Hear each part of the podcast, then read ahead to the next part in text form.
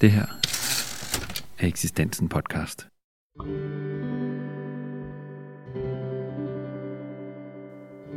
Velkommen til Eksistensen Podcast, hvor vi har fået besøg af Johan Christian Nord, foredragsholder og skribent, kendt med i tysk og religionsvidenskab, tidligere valgmenighedspræst og forfatter til bogen Norden kalder, et åbent afskedsbrev til den kristne kirke.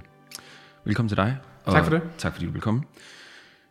Du gjorde dig særligt bemærket, da du i september 2018, efter din afsked med Folkekirken og efterfølgende indmeldelse i Aser- og Vanetrosamfundet Forn Siðr, udgav teksten "Had din slægt og elsk din fjende, siger Herren", indledende bemærkninger om kristendommens perverse grundpræg, og dermed gjorde din bevægelse fra et trosamfund til et andet til en offentlig sag, som du selv skriver. Mm. Nu har du skrevet bogen Norden kalder, et åbent afskedsbrev til den kristne kirke, som man vel sagtens kan kalde en stærk personlig beretning om din åndelige og åndrige bevægelse og bevæggrund, både forud for de præstembede, under og i kølvandet på det. Ja. Jeg vil starte med at spørge dig, hvorfor skulle den kristne kirke have et afskedsbrev? Et godt spørgsmål. Altså, hvorfor skulle den det? Jeg er et skrivende menneske. Det kan jeg ikke rigtig sådan aflægge regnskab for, hvorfor jeg er blevet det, eller hvorfor jeg er det, men det er naturligt for mig at yderliggøre tanker, overvejelser, oplevelser, opfattelser i skrift. Og for at sige det som det er, blev jeg spurgt, om jeg havde lyst til at aflægge et længere regnskab end det, der blev plads til i den lille artikel der, som, som jo var sådan meget basal, ikke? Og så da jeg gik i gang med at skrive, viste det sig at blive til en længere bog og en anderledes bog, end jeg havde regnet med. Jeg havde troet, jeg var ved at skrive en lille pjæse, og så viste det sig, at jeg åbenbart var i gang med at bedrive, religionsfilosofisk autofiktion, eller hvad pokker vi skal kalde det. Ja. Så derfor, altså, og om det er et brev til den kristne kirke, det er jo en undertitel, jeg har valgt, ikke, men netop åbent afskedsbrev til den kristne kirke. Og det betyder jo selvfølgelig, at det er til alle og enhver, der måtte interessere sig for det, ikke, men at adressaten i en eller anden forstand er dem, som havde svært ved at forstå mig. Jeg tror ikke nødvendigvis, at dem, der blev rigtig vrede på mig, at de kommer til at forstå mere af at læse den. De kommer i hvert fald ikke til at blive gladere for mig, tror jeg ikke. Det har jeg ingen forventning om. Jeg tror, jeg skrev den, fordi det virkede naturligt at gøre det, at fortælle den historie. Der var åbenbart nogen, der så var altså tosset nok til, at de mente, at man kunne lave en bog ud af min indre, af min indre erfaring, af mit åndelige ruskumsnusk, ikke? Ja. Er det et svar? Det er et svar, ja. Altså, og du siger jo også selv, at du er et skrivende menneske. Yeah. Så på den måde, og det fremgår også i bogen, har det jo også været ikke kun en skriveproces, men også i høj grad en personlig tankeproces, eller en udviklingsproces. Det fremgår ret tydeligt af bogen også. Så det er jo sådan en meget impulsdrevet bog, ikke? Og skrevet i sådan et associativt flow på 2-3 måneder. Og det bærer den stærkt på. Den bogen er i sig selv et eksperiment, ikke? Fandt jeg ud af, også jo længere jeg kom. Jeg havde ikke forestillet mig i begyndelsen, at jeg skulle fortælle så meget om mig selv. Eller, jo, jeg havde forestillet mig, at jeg skulle fortælle om mig selv, men at det skulle blive på den måde, at den skulle blive så privat, og at den skulle tage så mange emner op, som ikke direkte har noget at gøre med, hvad jeg synes og mener om forskellige spørgsmål, men bare er en historie, ikke? En sand historie. Men sådan skulle det åbenbart være, altså, fordi jeg sad ligesom der, så noget af det, bogen også kom til at handle om, det var min fars død. Det viste sig at være, ja, at være noget, der skulle med, ikke? Fordi det havde haft betydning også for min udvikling.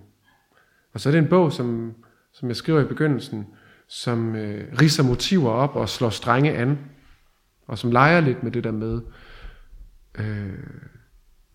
om man kan forklare den her slags ting, ikke? For det mener jeg egentlig ikke, man kan. Altså, man kan ikke rigtig forklare, hvad der foregår inde i et menneske. Men man kan fortælle en historie, som folk så måske kan få noget ud af.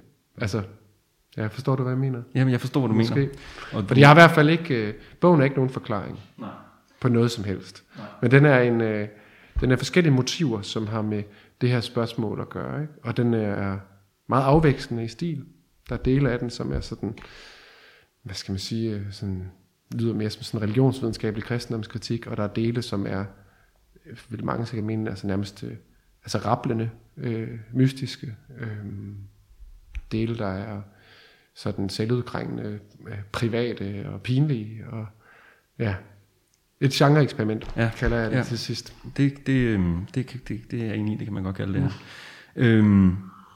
Det slog mig, da jeg læste din bog, at der var ligesom et af de underliggende temaer var kampen som motiv.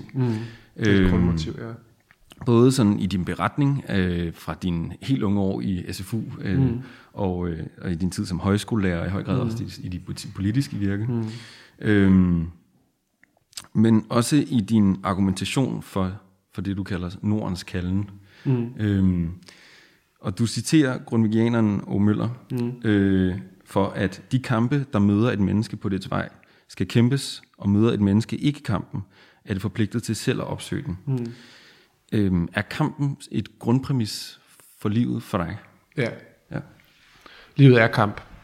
Altså hvis man skal sige det i en enkelt sætning. Åge Møller skriver, at kæmpe er at leve, at leve er at kæmpe. Vender det om, ikke? På den måde. Og det er et almindeligt, det er jo sådan et udbredt livsfilosofisk slagord, ikke? En devise fra vitalismen, at Leben ist Kampf, som det hedder på tysk, ikke? Og ja, det mener jeg er sandt. Og du rammer præcis det, som er nerven i forhold til Åge Møller, og det, som nogen finder anstødeligt ved det, ikke? At det er en almindelig opfattelse, at tilværelsen rummer hindringer, trængsler,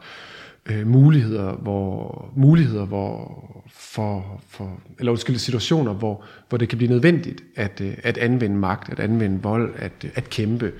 Men de fleste mennesker forestiller sig, at det er kun, når man angribes, man skal kæmpe, ikke? Men altså, du rammer præcis det rigtige citat. Åge Møller mener, at kamp, og det er jo så et bredt definerbart ord, ikke? Det er et ord, der har mange betydninger i sig. Det er jo også et ord i dagligsproget, ikke? Jeg mener, at kamp ikke bare er noget, der skal kæmpes, når den melder sig, men at mennesker skal opsøge kamp. Ja. At mennesker skal prøve deres vilje ved at udsætte sig for mødet med forhindringer, overvindelser, overskridelser, så man kan få prøvet sin karakter, så man kan blive den, man skal være. Ja. Og det er jeg enig med ham i, og det føler jeg i nogen grad har... Det har jeg gjort, hvad jeg kunne for at leve på, ikke? Opsøge modstanden på forskellige måder, for at prøve min karakter. Ja. Og det var lige præcis også det, jeg hæftede mig ved, den her med... ikke kun at blive mødt af kamp og tage kampen, men også at opsøge kampen. Fordi man kan jo godt fristes til at spørge om... eller ved nogen, det kunne i hvert fald fristes til at spørge om den her meget offentlige og for i nogens øjne meget bemærkelsesværdige afsked med Folkekirken. Er det en måde at opsøge kampen på, eller var det kampen, der kom til dig? Det er jo det, der... Ja, det er jo et drilsk spørgsmål, som vel egentlig ikke kan besvares af mig, vel? Nej. Fordi hvis først det er blevet ens skæbne, altså med nogle af billederne fra mytologien, ikke? Altså det var jo Verdante, der kom med den. Det var modgangens norne, det var forhindringens norne, der bragte den kamp ind i mit liv, kunne jeg svare. Men altså, jeg kan jo svare begge dele. Altså, det rører jo ved sådan de dybeste ting overhovedet i, hvad et menneske er, ikke? Altså,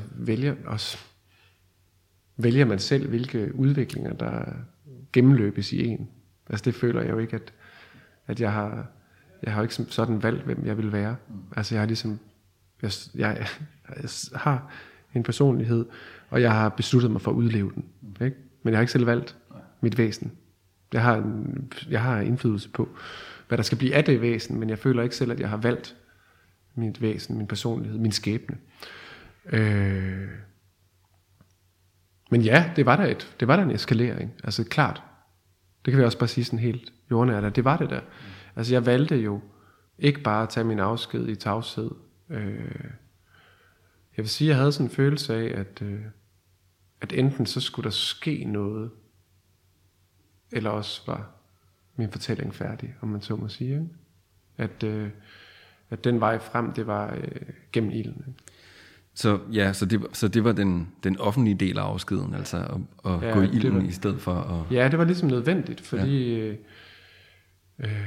det kan jeg ikke rigtig forklare hvorfor, men det var ligesom sådan nødvendigt at gøre det, og det var nødvendigt at de mennesker, der måtte blive vrede over, hvad jeg tænkte, at de blev vrede, fordi ellers så tror jeg, var rådnet op. Altså i mit eget lort. Altså hvis jeg bare havde sagt op, og så besluttede mig for, om det var så det, og så var man arbejdsløs humanist, og skulle gøre et eller andet. Jeg tror, jeg havde sådan en følelse af, at det var det, jeg var blevet kaldet til også. Det var min opgave, at nu skulle jeg aflægge en eller anden form for regnskab. Og jeg vidste jo ikke, hvad der ville ske. Altså, det var jo efter det, at jeg blev spurgt, om jeg ville lave bogen, ikke? Så det, men jeg havde nogle planer om, at jeg gerne ville lave nogle bøger og sådan nogle ting, og det, altså, havde allerede nogle idéer om det, men jeg vidste ikke, hvad der skulle ske. Men jeg ved stadigvæk ikke, hvad der skal ske. Nej, det er jo altså, nej. Og det er jo også, altså, det fremstår også sådan i bogen, at det er en enorm, apropos nu siger du, at gå i ilden, at det er en meget sådan brændende oplevelse, du har omkring det, at det er ligesom nogle forløb, der sker oven på hinanden, hvor du lige præcis siger, det eskalerer, og på den måde giver det meget god mening, at du på en eller anden måde bliver nødt til at krænge det ud, eller lufte det ud. Det er i hvert fald sådan, altså, sådan det er blevet for mig, ikke? Mm. Altså, det er sådan et menneske, jeg er blevet. Ja, det er svært, altså det er jo sådan at gå om bag hovedet på sig selv, eller hvad hedder det, gå ind i hovedet på sig selv, skulle udlægge sig selv. Hvilket jeg i en vis forstand gør i bogen, men så alligevel ikke, vel? Altså, fordi jeg kan ikke forklare mit væsen. Men det er rigtigt, det var nødvendigt for mig at gøre det til en offentlig sag. Jeg mener jo, jeg har ret, ikke? Altså, det er klart, det mener folk jo. Når det er jo en almindelig opfattelse om ens egne synspunkter, at de er sandfærdige. Så det mener jeg også. Så det var også derfor, jeg valgte at gøre det. Nu nævnte du... Men altså, at jeg fortæller om mig selv på den måde i bogen, det er jo også fordi, jeg vil forsøge at, hvad skal man sige, aflægge et lidt bredere vidnesbyrd end det, der bare handler om, at livet er kamp. Ikke? Mm. Bogen handler jo om flere ting. Bogen handler også om, at hvad skal man sige, at alt ikke er udtømt med den sætning, ikke?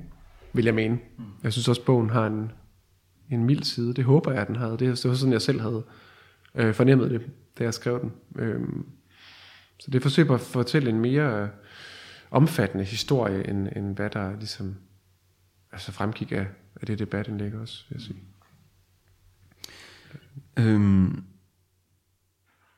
Nu vil jeg spørge dig om, uden at komme til at, sådan at udlægge for meget af bogen,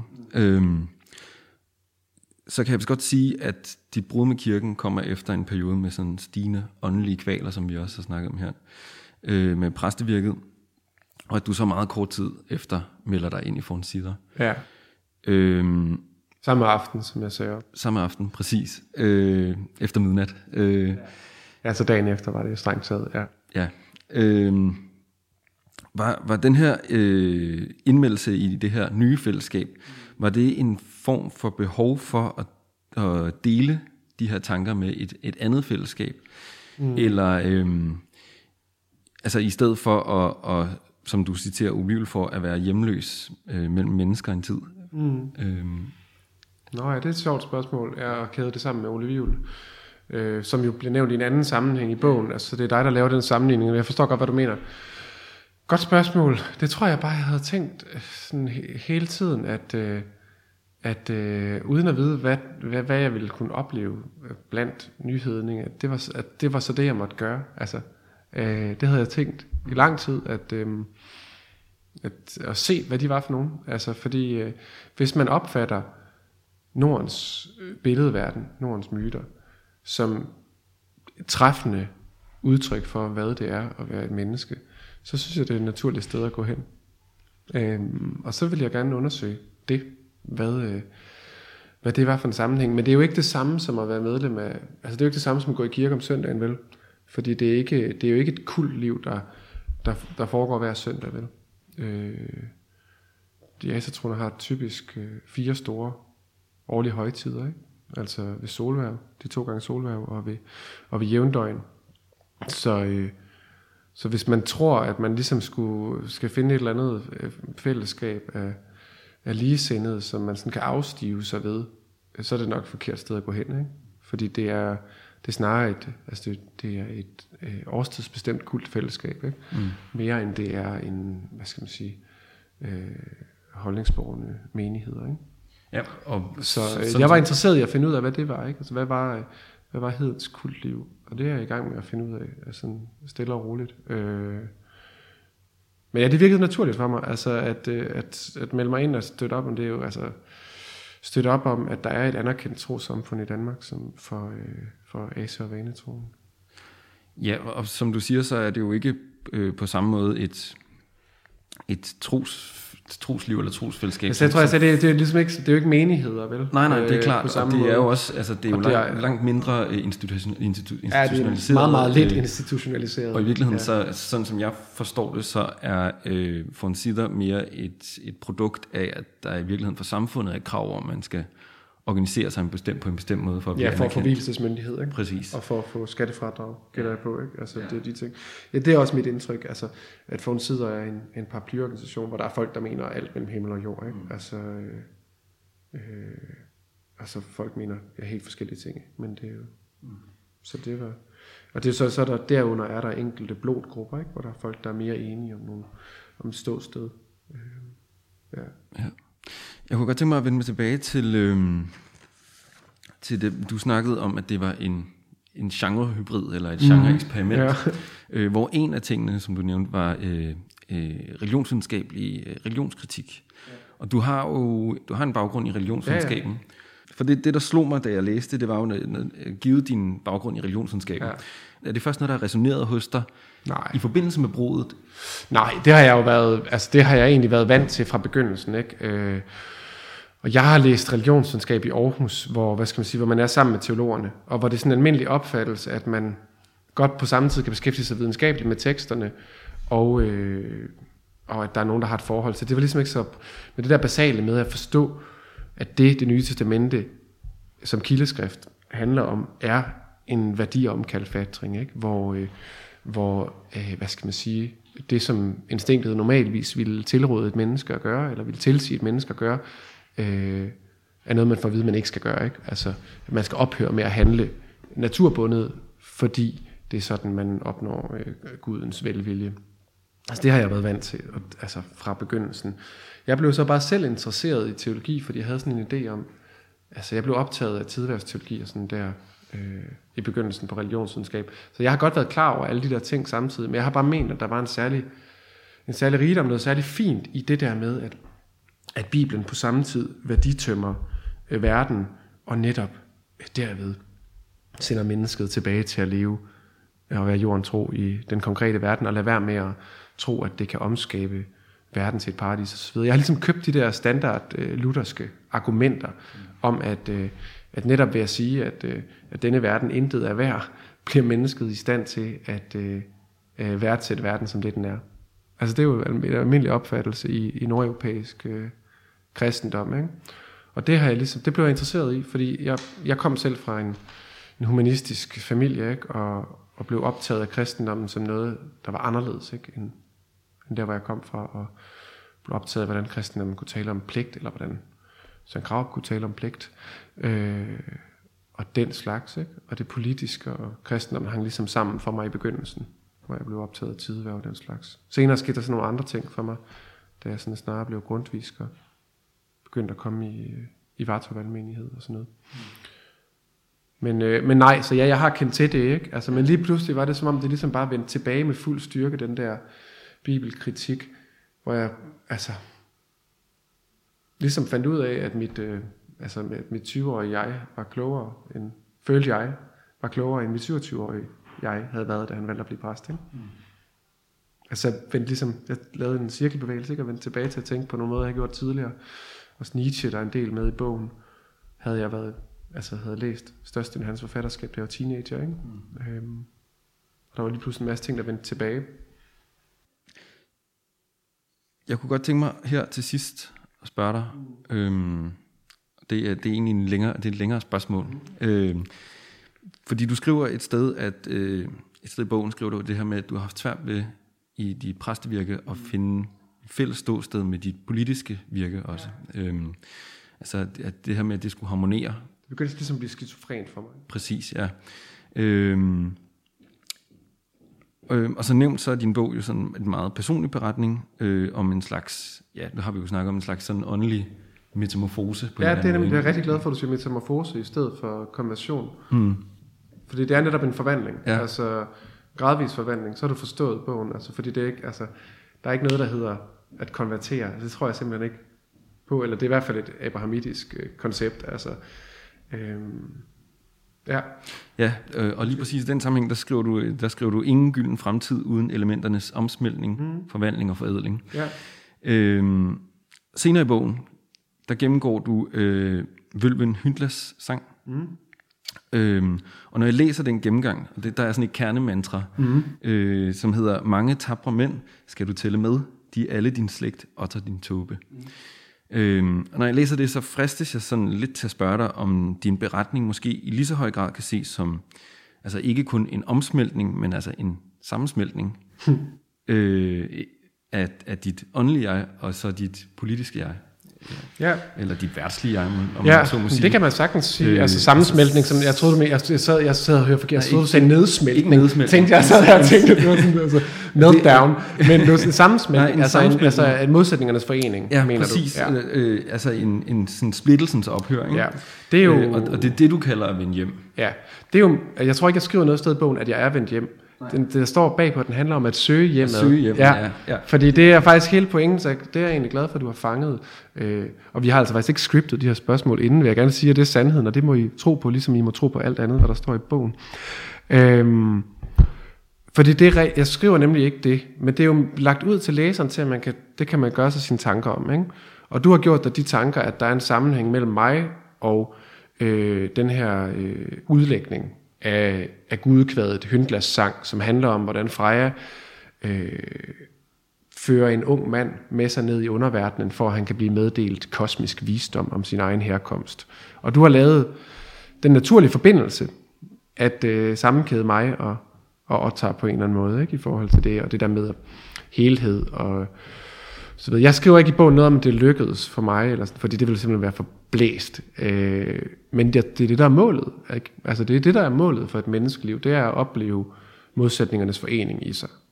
Og jeg mener ikke, at jeg skriver til side sådan lidt drils til sidst, at jeg mener ikke, at jeg har oplevet verdensgudens oplysning endnu. Og så står der endnu i parentes, ikke?